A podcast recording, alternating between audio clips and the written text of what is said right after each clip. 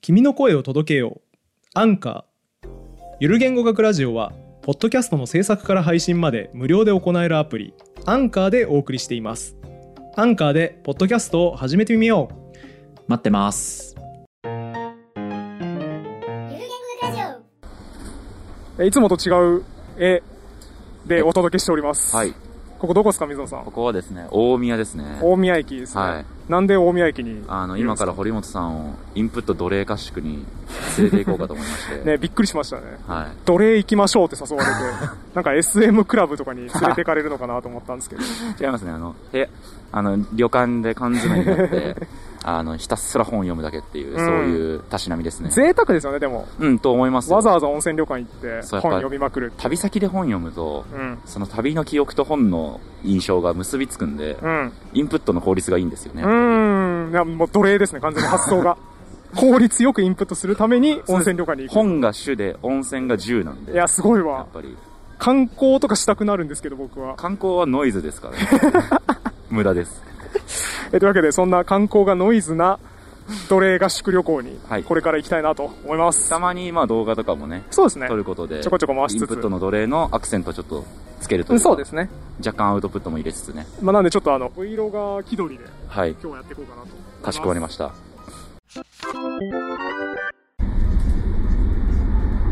はい、ということで、新幹線に乗りました。はい。どうですかこの、この後、旅館に缶詰にされてひたすら本を読まなきゃいけない気分としては。苦行だな え最大の喜びでしょ現代の。いや、多分ね、最初の3時間ぐらいすごい楽しいんですけどね。 はいはい。今回2泊でしょ。そうですね。2泊3日。まあそれぐらいないとね、足りないんでね、やっ ぱり。いや、きついよ、3日目。3え日目。。名残惜しいでしょ。え、水野さん1人でやってるんですよね、これ、いつも。一人ですね。基本的には一人でやってるんでで、。2泊3日とかやってるんですかそうですね。えぐくないだって、その旅館に1日泊まれるのって、ん1泊2日だと存在しないじゃないですか。1日旅館に入れる日って。あ、まあそうだね。 2泊3日の2日目がだから一番大事な時間であって。丸1日取れるからね。そうそうそうそうそうそう。なるほどなるほどうん。一泊二日とかじゃが合宿にならないですからね。やっぱり。ちょっと僕の精神が崩壊しないようにっていうのを、ちょ今回の大きなテーマにしたいなと思ます辛いなと思ったら動画撮りましょうって言っていただければ。そうはい。まあまたね、あの、夜とかはインプットし終わって喋ってっていう。そうですね。いい循環に入れ大丈夫でる。すちかょ腕震えてないですか今カメラを持ってっいる腕と、あが。の、重いっす。 お、でも抜けたよ。トンネル抜けましたトンネね。ル抜けたね。えー今回は群馬のはい。奉仕温泉はい。に行きます。文人仏閣が愛した温泉ですね。最高ですね。はい。無事に着きました。はい。奉仕温泉。はい。山奥ですね。うん。なんか、半端ないっすね、この。ロケーションのね、圧力というかね、人気なだけあるなという感じがしますね。やっぱこの建物のひなび感うんうんうん。ひなびたってこれで合ってますですか今合ってる。合ってるよね。がえげつないなと。映ってないですけど、この辺のね、なんかこう、木々というか、もりもりというかね。ガチ緑。だって、新幹線降りてから2時間ぐらい、バスに揺られてましたもんね。そうっすねひたすら。あ、いいわ。やっぱ、映えるわ。映えますじゃあ、ここの部屋の中で、ひたすら本読んでいきましょうか。そうですね。やっていきましょう。ちなみに水野さんは何読むんですかえ何読むんですかあー、ちょっとね、次回の収録用に、第二言語習得論の本とか、お、持ってきたんですけど、ちょっと生成文法の本と かも、また言語学系の本は、まあ、ちょっと多めになっちゃいましたかね。さすが結構、インプット奴隷ちゃんとやりますね。いや、もちろん。それは、ね、 まあでも PC とかも持ってきたんで、ちょっとまあはい台はい本とかも書きつつね。うん。 っていう感じです。ちょっとね、何持ってきたかね、自分も昨日入れたんですけど忘れちゃったんで、うん。開封が今楽しみになってます。どんな本が俺を待ち受けてるのかっていう。セルフ福袋みたいなね。 そう。勢いで詰めたんで、楽しみですね。なるほど。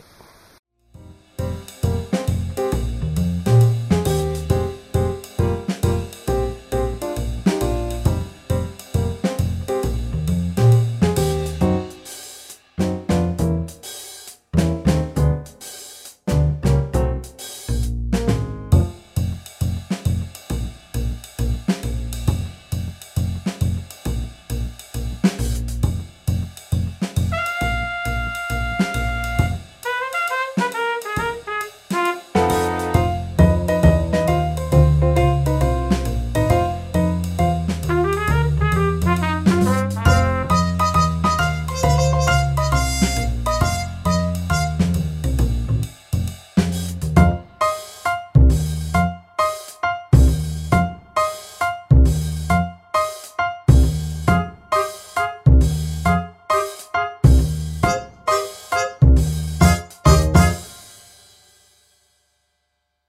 インプット奴隷合宿はい。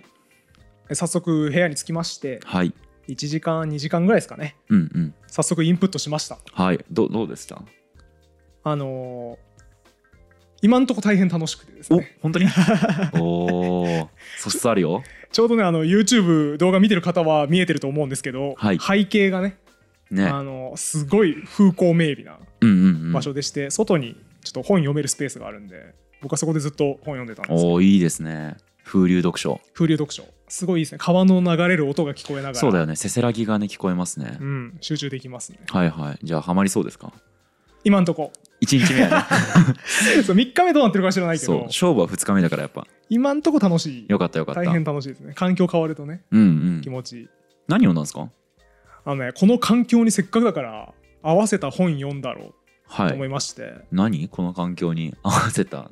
なん物っとこの部屋はい。あの群馬県の宝信温泉というところに来てるんですけどはいはいはい。この群馬県の宝信温泉のこの部屋与謝野明子夫妻が泊まった部屋らしい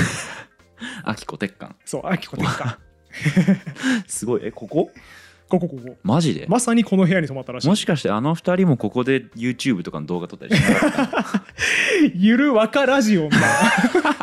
二人で一一家ずつ読んでいきますみたい ゆなる君死にたまうことなかれラジオとかやってなかったかな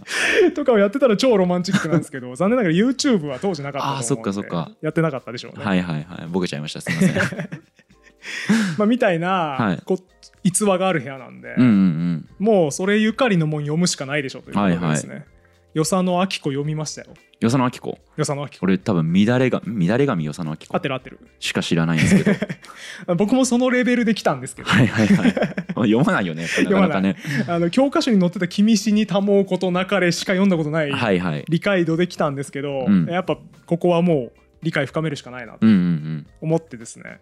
ただ乱れ髪読んだらおもんないじゃないですかそうだねベタだからねだから私の低層感読みました、へえエッセイみたいなやつなのそうなんかおー評論みたいなはいはいはい低層についてそんなこと書いてるんですねよその大きく書いてて、はいはいなんか俺俺のイメージですけど与謝野明子って結構過激なイメージあるんですけど、うんあ僕も全く同こじのなんか束縛エグそうみたいななんか分かんないけどそういうイメージあのねなんでそのイメージあるかっつったら多分教科書に僕めっちゃうろ覚えですよめっちゃ適当なこと言いますけど、多分与謝野明子は女性の奔放な心情みたいな。うんうんうなんんか割とそれまでってそのお家制度に縛られて、はいはいあんまり表になんか感情とか出しちゃいけないですよみたいな封じ込められてきた女性性をこう出したはいはいはいはい人みたいな感じで多分国語の教科書に出てきたんじゃないあかーちょあんま覚えてないけどそうかもしれないですね多分ねあの平塚来長の手前ぐらいに出てきたんですよあねあれより前か平塚来長よりより前うーんあのだと思う今の今得た薄っぺらい知識ですけど あの君死にたもうことなかれが少なくとも日露戦争のはいはいは時いのやつなんで前だと思うはいはいはいなるほどなるほど同時期かなちょっと怪しいわ、まあでもそのあたりですよね多分適当なこと言っちゃったけど、はいまあまあまあっていう感じで出てきたから激しめの人だという,、うんういんう印象があると思うんですけど、あれですねじゃあ現代の感覚に照らし合わせて言うなら激しいっていう言い方は多分良くないんでしょうねポリティカ全ルコレ然クト、ねそうコレクト全に然そんな感じじゃなかったですあ違うんだ私の低層感読んだ感じだとへえ、全くラディカルな感じはなくてですねはいはいむしろすげえ昔かたぎだなって思いましたあね、そうなんだへーどんなこと言ってたんですかあのーこれねあんまね現代に即すとねあんまこれを主張したらよくない気がするんですけど、はいはいまあ低層感には大きく分けて2つあるみたいなうん処女の低層感とうん妻としての低層感はあ、はあはで両方めっちゃ厳しいですあ、あそうなんだめへっちゃ厳しいえざっくり主張を言うとあの処女の低層感の方は少女が持つ乙女が持つ、まあ、恋心うんみたいなもんで、まあ、元来あった発想としては心を奪われたらもう淫乱みたいあへえ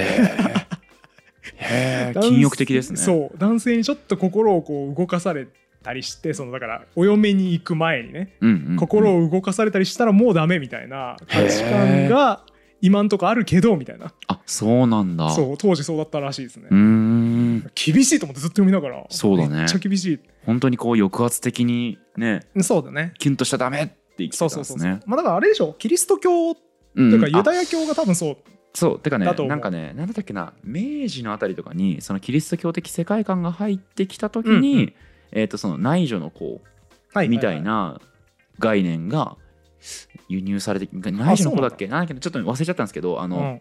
えっとね、性表現の社会学史社会史みたいな本を読んだ時に、その少なくとも僕のうっすらした知識だとそのキリスト教的な考え方が入った時に男女間っていうのが結構それに寄ったみたいな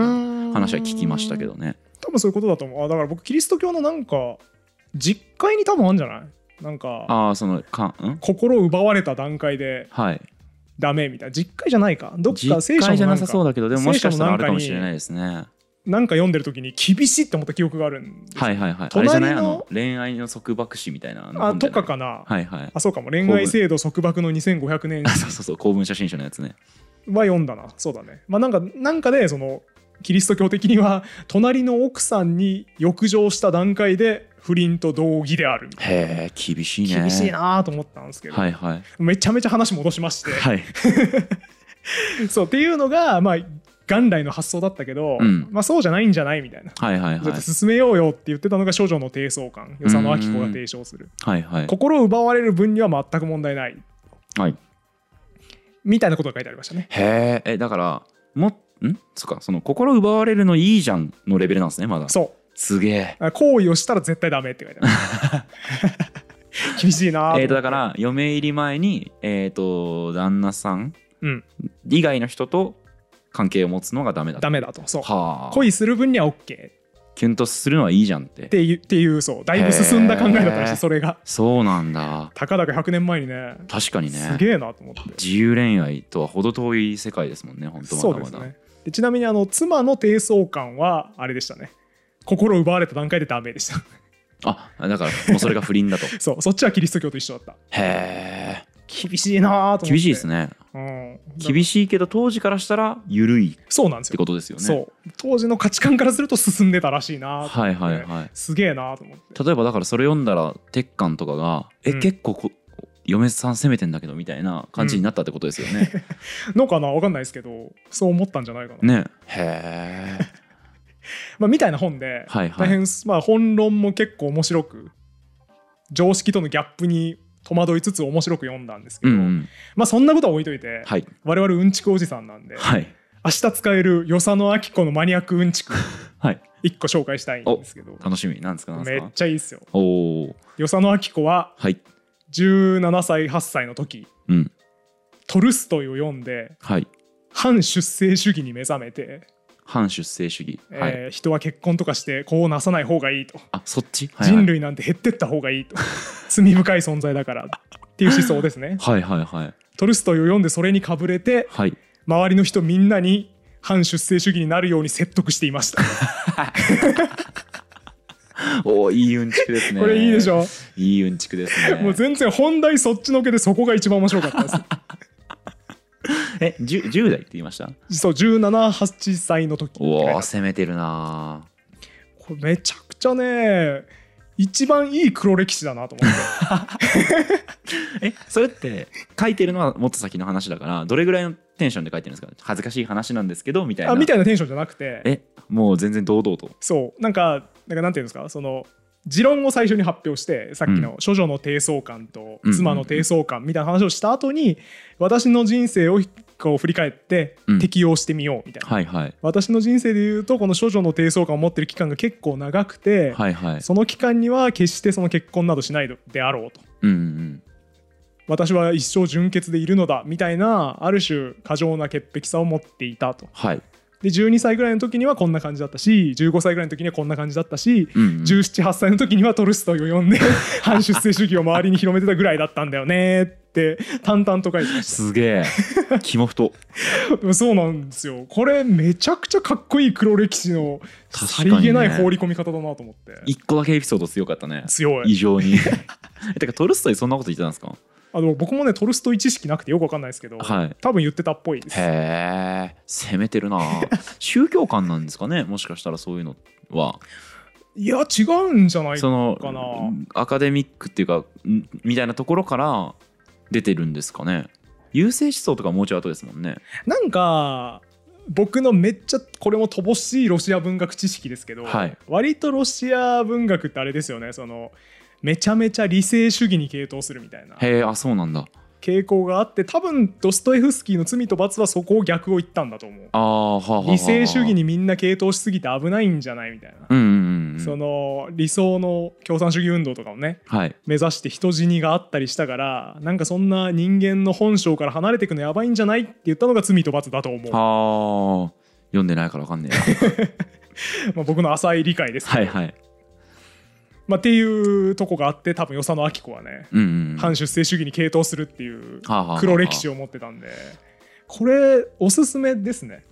よあそのえ今高校生ぐらいの人はいいい黒歴史を作ろうと思ったら、はいトルストイ読んで反出世主義に目覚めて周りに布教してたっていう黒歴史はねかなりいいいいよりの黒歴史だと確かにねちょっとそのなんて言うんですかねあの例えばじゃあ陰謀論とかうん都市伝説にはまるとか、まあ僕なんですけどこれ、はいはいはいあのよりも全然エピソードとして強いもんねね明らかになんかダサいじゃないですか陰謀論ハマるやつベタですからねねうんあとなんか僕の中学生の時の同級生の高橋君は、はいなんか最強の世界宗教を作るみたいなこと言ってああ自分の宗教のプランを手帳にいっぱい書いててきついですねちょっとこれきついなと思って なんかそれってそのいいインプットありきじゃないじゃないですかうんうんうんうなんか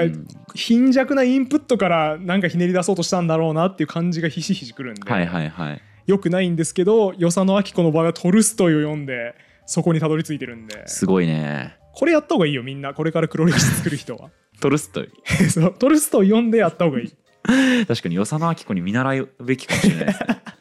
あこれいいですねあの今日のタイトルは与謝野明子に学ぶ黒 歴史詩のの作作りり方方そうですねでこきれたですねあのでもそうだそれに関して言うと僕中学の時とか本当にめちゃくちゃ陰謀論というかあの、はいはいはいほらハローバイバイの関明夫さんのはいはいあり本まがしたねすごく売れてたんで、あれを読んで、まあうんムー一定とか山田敏太郎さん一定とか、うんまあ、そのいわゆるオカルトとか都市伝説ものの本大量に読んだんですね。はいはいはいで、えー、とある程度のところまではめちゃくちゃ信じ込んでたんで、うん友達かなり僕の周囲でフリーメイソンを知ってる人増えましたね、えー僕が布教したせいで悪魔の数字666とかものすごいみんな敏感になっておー僕も世界の真理を知ってる人みたいな空気 になってて一時でもやっぱ布教はしちゃいますね黒歴史はそうそうそうそうそううんでほら多少さ僕ら弁立つじゃないですかそうですねだから信じ込ま せる技術がちょっとあるみたいな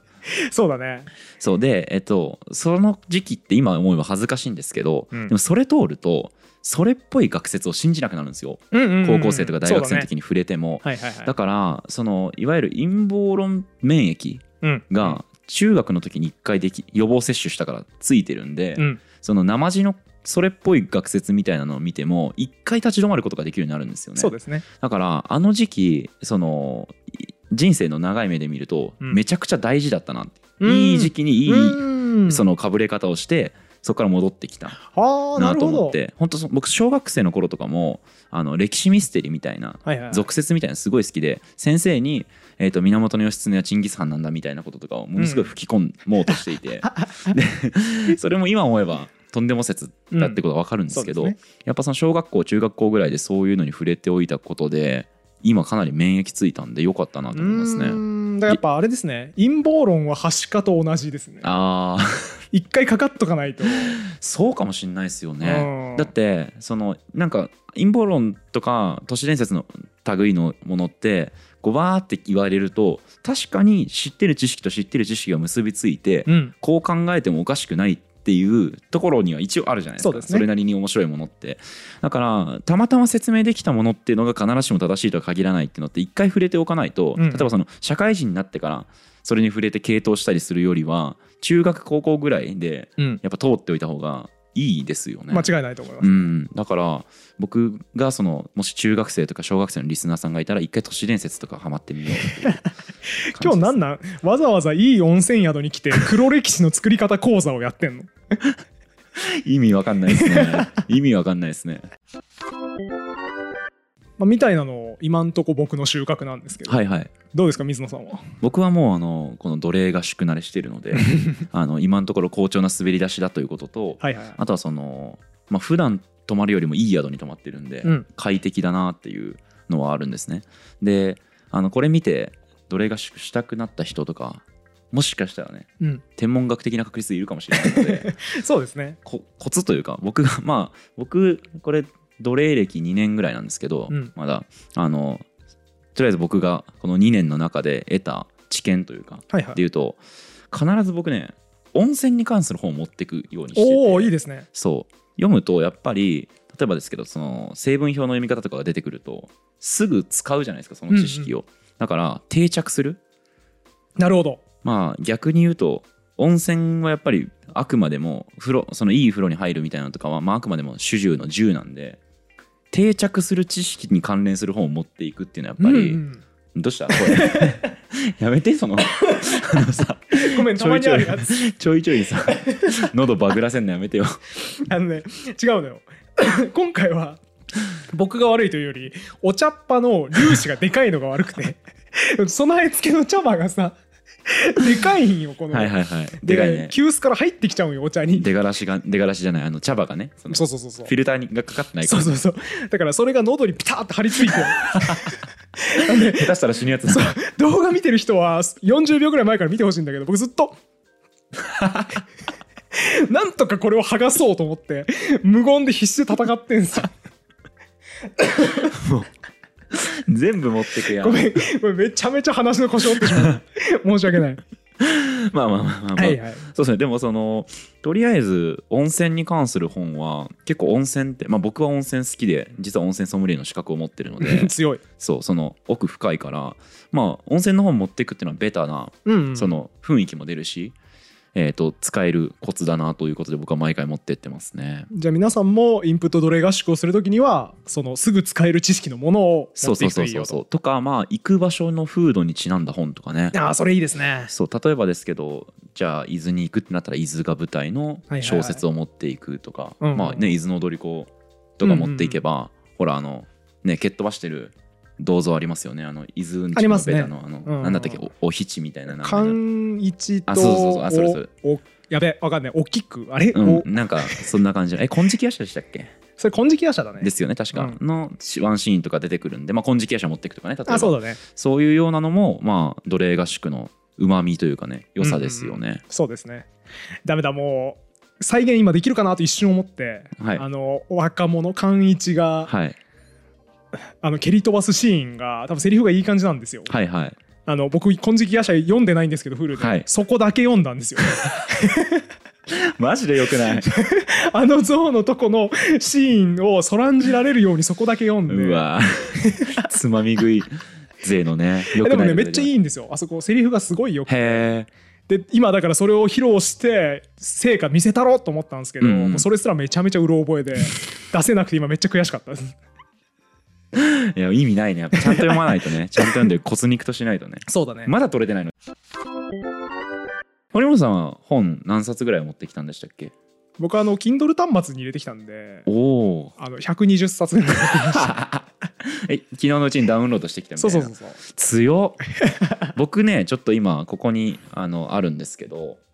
どうだこれ20冊ぐらい持ってきたスーツケースに、うんすげえ重いんですけどうんだってめちゃくちゃデカめのスーツケースガラガラずっと引っ張ってますもんねそう多分ねもう2回ぐらいであの柄の部分が折れると思う んですけど重さに耐えきれなくなってパキッてもう2回ってどういうこともう折れてたのえっとだからもう2回ぐらい奴隷合宿に行くと、うんスーツケースが値を上げるあーそういうことねはいはいはい。もう対応年数に達する。そ うはいはい。年数じゃないですけど ね重量のあそ方うのだね負荷がすごくて、でもちょっと今回やっぱね明らかに、まあ、例えばこの第二言語習得論の本とか、はいはい。まあ、この生成文法の本とか持ってきたんですけどこれとかですねうん。ちょっとやっぱゆる言語学ラジオにかなり偏った本うんうん。のチョイスが多いですね。ちょっとまあ仕事関連の本だとか、それから本、まあ、本当に読みたい本なんだけど、この、えっ、と、なんだ、生成文法の本とかって、なんかその言葉に関連しないけれども関係ある本とかも、本当はちょっと読みたかったんですけど、ちょっはいはい。と最近、この1週間ぐらいインプットサボってた んで、ここでちょっと取り返し、ん取り戻すしかなかったんで、めっちゃ、なんか僕の中で結構水野さん大丈夫か説があって、はいはいはい。あのー僕も結構コンテンツ作るために必要だからっていう理由で本を読むんですよ。はいはい。あのー有料マガジンをうん僕は書くことを主な収入源にしてるんですけど、うんうん。例えばしょうもないやつがね時々いるわけですよ。うん、口悪いよ。アリストテレス弁論術を使った最強のナンパ術みたいな、はいはい。しょうもない情報発信をしてるやつがいて口悪いよ。うん弁論術の内容を一個も理解してないんですよ、うんうんうんあのアリストテレス弁論術って冒頭ではいこれは弁論というものを初めて学問的に取り扱おうという試みであってうんこれを使って人心をどうこうしようみたいな実用の術ではないのであるうんって書いてあるんですよ、はいそれを使った最強のナンパ術を提唱してるん ですよいいですねもうこいつバカだなーと思って口悪いですよ 何回言えばいいんですか注意してますよ僕あちょっとあのん右から左にそれも 受け流しておりますはいはいまあそのねアリストテレスの弁論術を使ったナンパ術そうそうそをうまあ、みたいなやつがいるわけですよよく、はいでそういう人を、まあ、ちょっと上手にバカにするというか、うんあんまそういう人増えてほしくないんで僕は、はい世直しだと思ってやってるんですけど啓蒙なんですねそうそうそうはいでそれをやるためには僕は確実にそいつの知識を上回ってなきゃいけないので、はいまあ、弁論術は当然全部読むんですねうんうんうん長いやつめんどくせえなと思いながら、はいでなんか他のアリストテレスの著作も関連したものがあ るんで他のやつも読まなきゃいけないんですよ、はいはいニコマコスリン二学とか、はいはいはいでいっぱい読んだ上でちゃんと書くんですね記事を、うんうんだからすごい大変立派ですねなんですようんでそれやってるとなんか読書ちょっと嫌いになるんですよはいはいはいはいはきいついなこれみたいな長えなって思いながら、うんでも記事書くために明日までに読み切らないとと思ってやってるから、だから必要に駆られてやる読書を読書を苦痛にしてしまう問題はいはいはいはいだはいから水野さんは結構ゆる言語学ラジオのためにうんうんめっちゃ本読んでるっぽいんで、はいはいそれ大丈夫かなっていうのある確かにね自分でも今はあれですけどちょっとその心配になる時はたまにありますねその追い込みすぎちゃう、完璧主義だなってことですねそうだよね初めてねすごく気づいたんでうんだからまあそれこそこの1年間とか本当に小説とかほぼ読んでないし、はいはいはいまあ趣味の読書本当に読みたい本を読むみたいなのは結構減ったんで、うん、でもまだ大丈夫ですけどああねよかった、あうんでもずっと続けてたら飽きるかもしれないですね確かにあだから基本的には楽しく読めてるってことですよねなんでしょうねなん かあれそうでもなさそうだいやなんかねあの僕それ友達と話しててすごいああそれだって思ったのがあって、うん、筋トレが趣味な友達がいるんではすいよ、はいはいでその予定がなかったらもうやることなくて暇だから筋トレするみたいな、うんで週に3日ぐらいジムに行ってるはいはいらしいんですけどその分かんなかったんですよそのでなんか食事制限とかもすごいしっかりして、はいはいでとにかくこの体磨いてるからストイックですねそうそれ楽しいのみたいなこと聞いても、いや楽しいっつうかなんかやっちゃうんだよねみたいなはいはいはい感じなんですね、うんでそのある時そいつと話してたら多分お前の言う読書とほぼ一緒だよって言われた時におーあそういうことなんだと思ってはいはい僕も別にだから読書が何ですかねそのやらなきゃいけないからやってるものでもないし、うんでもなんか例えばだけど1週間やるなって言われたら多分苦痛だしうんうんなんか、いえー、とやらされてるわけでもないしすごくやりたいわけでもないんだけどもう惰性という か感性というかはいはいなんかでやってるものであることが多いなっていう気はしますね。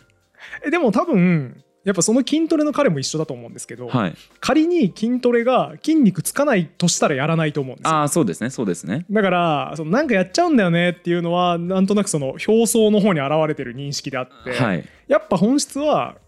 強くなりたいみたいな、はいはいはいはい。ムキムキになりたいっていうのが多分ベースとしてあってで、うんうん確固たるそこから出てくるから結果として現れはいやなんかやっちゃうんだよね筋トレあーだと思うんですよ。そうですね、まあ、確かに僕も、えっと、今それこそ、えっと、過去の助動したについてすごく一生懸命調べてずずっとやってますよ ねなんっかとやってる多分ねこれ半年ぐらいなんだかんだ言ってやってんじゃないかなだって水野さんと収録終わり飯食いに行くたびに「いや過去の助動した」が熱いんですよ。分かんないって言ってずどんどん分かんなくなってるみたいなずっと言ってんなこの人。そうそうそうで、まあ、ようやくその月末にねうん撮りましょうよみたいな、まあ、月末って今だから9月なんですけど、はいはい。あのって言ってバーってこう文献読み始めてもう多分かれこれ十何冊ぐらい読んだんですけど、なんかあの最初は楽しいんですねうん。っていうのも見通しがないのではいはい。たってのが学術的に今どういうふうに例えば整理されていてみたいなところまでは楽しくってうん。で途中から今度は、えー、とこう言われてるんだけど正確に言うとこうだよねみたいな研究の話を読んでいくと、はいはいはいどんどん分かんないことの方が増えていってうん、結果的に喋る当日多分僕整理されてない状態で喋ることになる気がするんで すね。ああだからあれだいわゆるダニング・クルーガーあそ効う果だねの曲線というかうん、だんだん分かったぞっていうところを超えちゃうともう何も分からないってなる そうそうそういや俺日本語のテンスアスペクト体系に関して全然分 かんないのに喋っていいのかなとか何言ってるか全然分かんない とかそうねあの通じ的な研究全然抑えれてないなとか、はいはいはい比較えー、と 対象研対象研究とか全然見てない対象研究とかも完全に僕読まずにすっ飛ばしちゃってるんではいはいそのロシア語の過去の時勢とか、うんあの中国の過去の時勢とかっていうのとかはもうちょっと追い切れないので、うんやめちゃってでも多分読まないともっと深いこと喋れないんだろうなと思うとなんかもういや苦痛じゃないですけどどんどん見失っていくみた いなそのあーやり込みすぎちゃってねそうそうそう要うはんその薄い入門書みたいな文法書こんな感じで大体まとまってますよってものを読んだ段階だと、うんあクリアに見えたみたいな、うんうんあたってこういうことね本質もこうねって分かったんですけどはいはいその後もっと正確な物言いをしようと思って読み始めるとどんどん迷宮に入る んでそこ辛いですね確かうにんでもやらなきゃいけない作業なんでそうですねそうそうまあそれこそその和とがの違いの回とかでやったのはまさにそのい一冊の本とかだけ読んで、うんそれだけで喋った結果誤りが含まれちゃったはいんはい、で、はい、まあ、ちゃんとねあのいろいろな文献読まないと相見積もりというか、ね、相見積もり取っうてん新トピカル読書しないといけないと思うんで、はいはいはいだからまあその意味では今辛いフェーズに入ってますね 佳境なんでインプットのあー結果辛いっていう なんか「いや辛くないですよ」って言うから「あよかった」っていう話かなと思ったら、はいはいはい結果今辛いフェーズだったなそうだねでもまあ辛いって言ってもすごいあのなんだろうストレスになってるっていうわけでもないので、うんうんうんまあ、一応ベースとして好きなものではあるので。はないんはいか一生懸命読んでいろいろと分かった結果でも話が合う人がいなくなる方が結構きついかもねそれで 言ったらなんかテンスアスペクトのこととかちょっと詳しく聞きたいなとか 言って同じぐらいのレいねベいねル知識感の人とかと喋ってみたいんですけどそうですねい ないですね研究者だだと多分僕もう全くあうのん全然理解が足りないし、はいはいはいしそのちょっと文法好きみたいな人だったら、はいはいそれはそれで多分あのそこまではやらない からだから極めてしまったハンカツみたいな そうですねそうですねそうかもしれないね 高みに行き過ぎたオタクみたいな状態ってことですねそうかもしれないですねあーうんなんなんでしょうねちょっと最近の悩みではあるんですけどなるほどね、まあでもうんそんなに深刻ではないですね、うん、めっちゃ自分の話しちゃったいやでもなんか話戻すと、はいその筋トレオタクの人は結局強くありたいっていう気持ちがめっちゃあるんだろうなってうんうんう思んうし、えー僕も水野さんも結構情報量を求めるのはそうですねそうですね多分情報をめっちゃ言える人になりたいうんうんうんうん賢くありたいみたいなところが多分あるから読書やっちゃうしそうですねだからそんなに辛くないんだろうなって思うんですだから僕よくやるのが難しい本とうんストレスがかからない本とうんまあまあの本はいはいのはい3冊を並行してうん飽きたら別の本に変えるっていう回し読みをめしってるんですちゃよ、わかる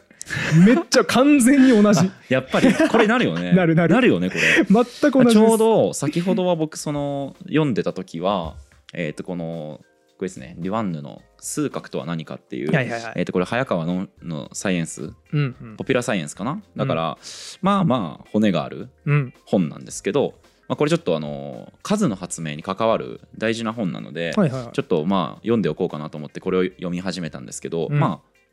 結構大変なんですね読むうの、んうんだから、まあ、この英語教師のための第二言語習得論入門で、うんうんその疲れたらお茶を濁してえそっちの方が軽いんですねこれは軽いですね第二言語あのこれ薄いんではいはい薄はいいし、まあ、英語教師向けに書かれてるのでそんなあーにそっもかのそっすかごくアカデミッ読クなっていう内容ではないのでで、まあ、中間ぐらいが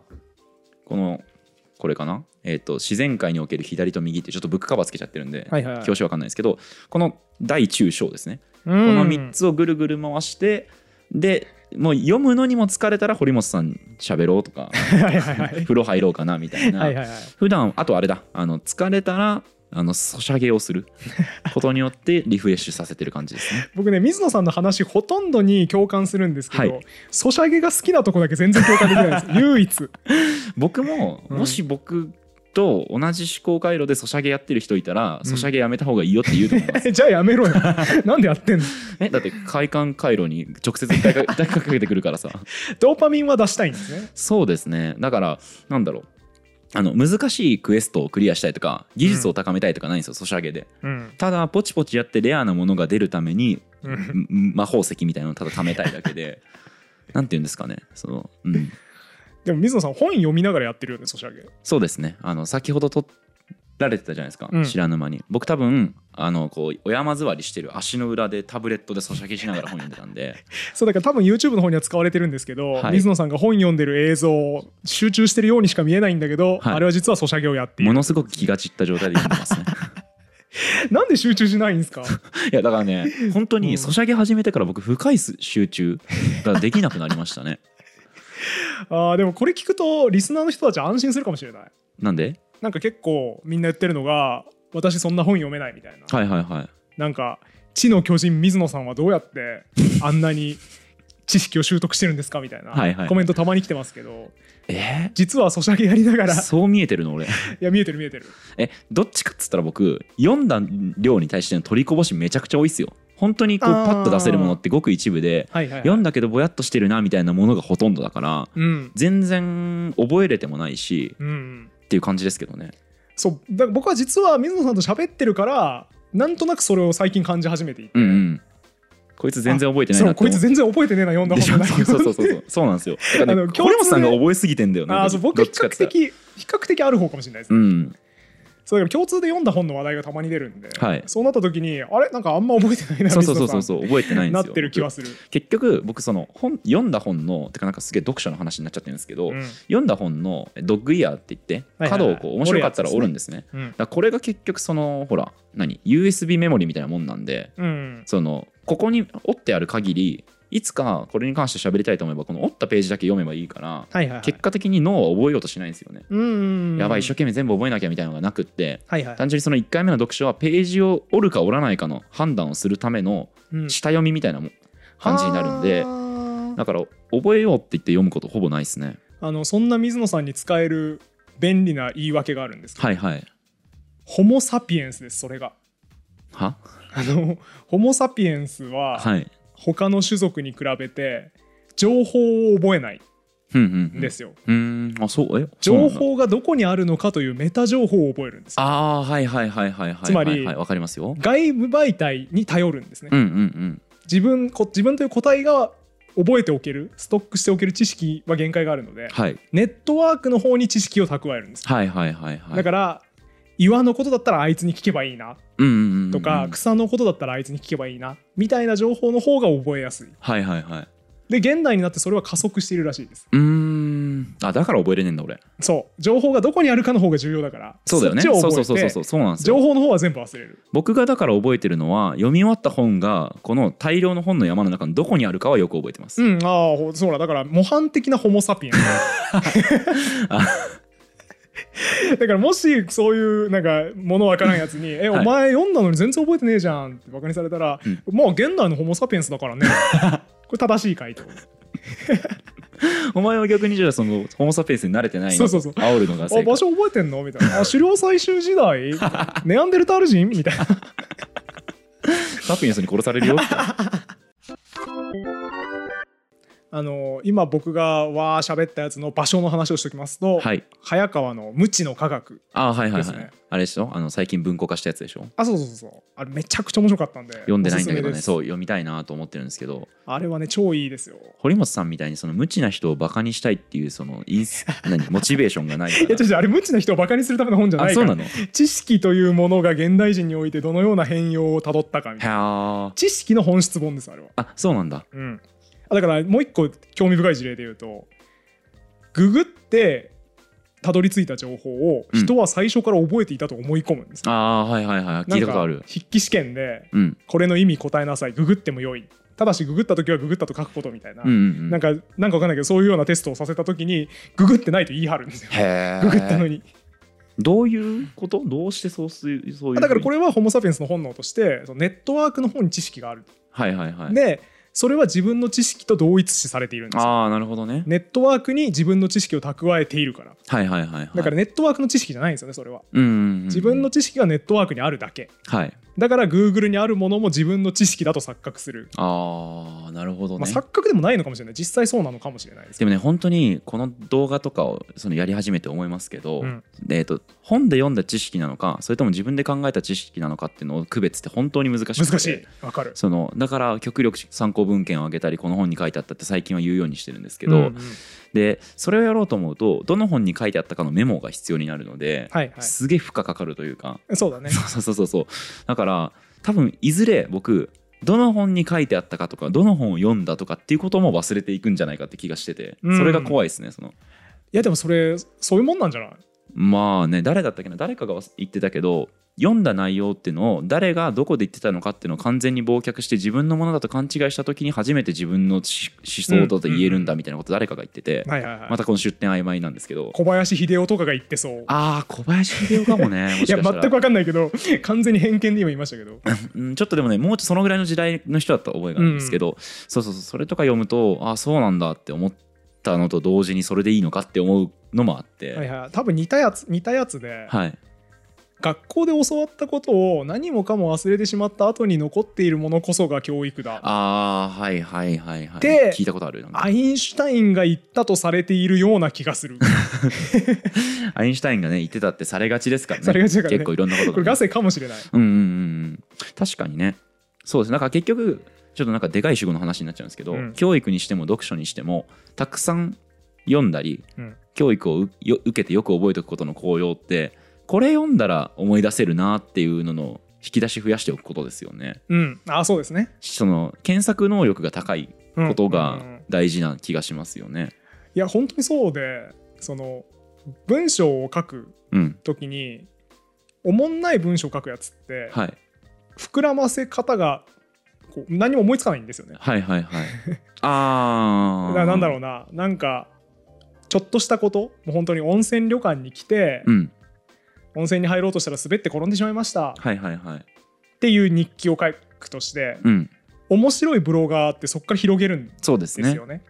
例えばその温泉の中でも泉質的にぬめりやすいものとぬめりにくいものそうだがねあるとかね例えばそういうことですよねアルカリ性だったらこうで うんうんうんうんということは温泉を科学すればはいはい滑りやすさが分かるので表を出してみましたとか、うんうんうんグラフ作ってみましたとかやるはいとはいはい面白くなるじゃないですか、うんうんでそういうアイディアが何もない人って温泉で滑って転びました丸って終わってしまうので、 はいはい知的能力ですねそこがダイレクトにうー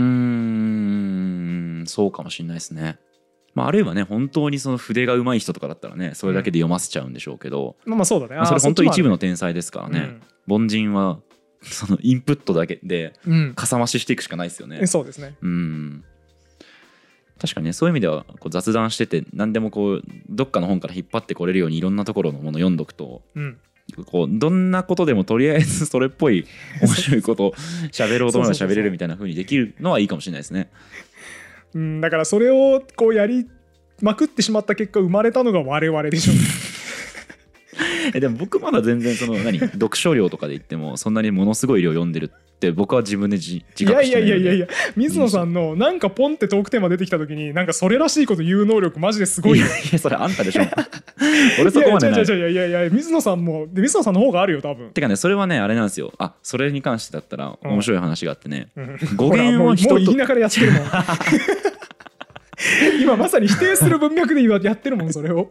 じゃあでもこれね N イコール1の体験なんですけど、はいはいはいうん語源をやるとあらゆるもののうんちくが言えるようになりますああ確かにそれはあるかも、はい、だからこの前とかもその何動物園とかさ、うん美術展とか行ったらさ、うんもうでそれでパッと見たものでうんちく言ってとか言われても、うんとりあえず語源で検索かければ、はいはいはい大体ね何かしらがあるんでああなるほどねそうだからそこに持ってくと強いですよねあそっか確かに動物園とかで無限にできますねライオンレオとかもうめっちゃそうですねあるだからライオネル・リッチーとかリオネル・メッシのリオネルは小さいライオンっていう意味だよねとか、うんレオパレスのレオもライオンだし確かはいはいはいみたいなこととか、そうでしょうねうんまあとかねライオンがその、まあ、例えばその子殺しをするうんメカニズムとかのあー話とかもはいはいはいね、ありますしライオンはたくさんあるよ ねほらやっぱできるじゃん その能力すごいよ水野さんのいやで も堀本さんもあるでしょはいラ イオンあじゃあはいパンダパンダはあれですねあの東西はいはのベルリン、冷戦してた時 に東西の動物園がいはい競ってまして、そのよりどっちが高価な動物を手に入れられるかっていうレース、もう冷戦って全部のものが代理戦争になるんで、はいはいはい動物園もめっちゃバチバチやってたんですよははははで東ベルリンのうん動物園死ぬ気でパンダ招致しようとして、はい。西ベルリンも死ぬほど招致しようとしてうん。東ベルリンの動物園は上手にパンダを持ってきたんだけどめちゃめちゃ体調を悪化させ て中国に怒られて結局西ベルリンに取られましたほら。ほら。それだよ。あとやっぱね、明らかにディティールが細かいん だよね、記憶の。そんな、俺多分ねそうですどねっかの国とどっかの国がみたいなレベルでしか話せないんですよ。羨ましい。これあの東西ベルリン動物園大戦争っていう本に書いてありま したんフ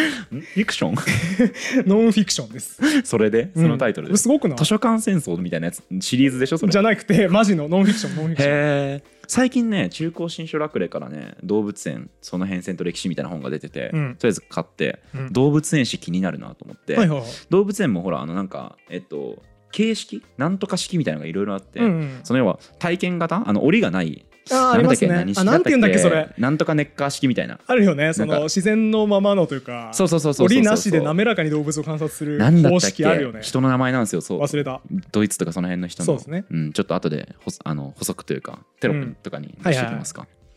そうほらでもパンダもそれあるでしょとかまあベタですけど、僕だったらレッサーパンダのはいはい語源の話とかしちゃうしだろうしああだからあれですよねあれなんだっけなんかパンダもともとレッサーパンダがパンダだったのそうですそうですもともとレッサーパンダがパンダでジャイアントパンメトダロニムながのかそう出てきた時にジャイアントに対してちっちゃいからレッサーってつけたみたいかなわいそうそうそうそうかわいそうだから水野がもともと水野だったのに転校生でなんか強そうな水野が出てきたから、はいあいつ水野でお前叩くになみたいなそうそうそうそうとか小プリニウスみたいな感じでし ょ小小水野みたいなね小水野みたい な大水野と小水野みたいなということで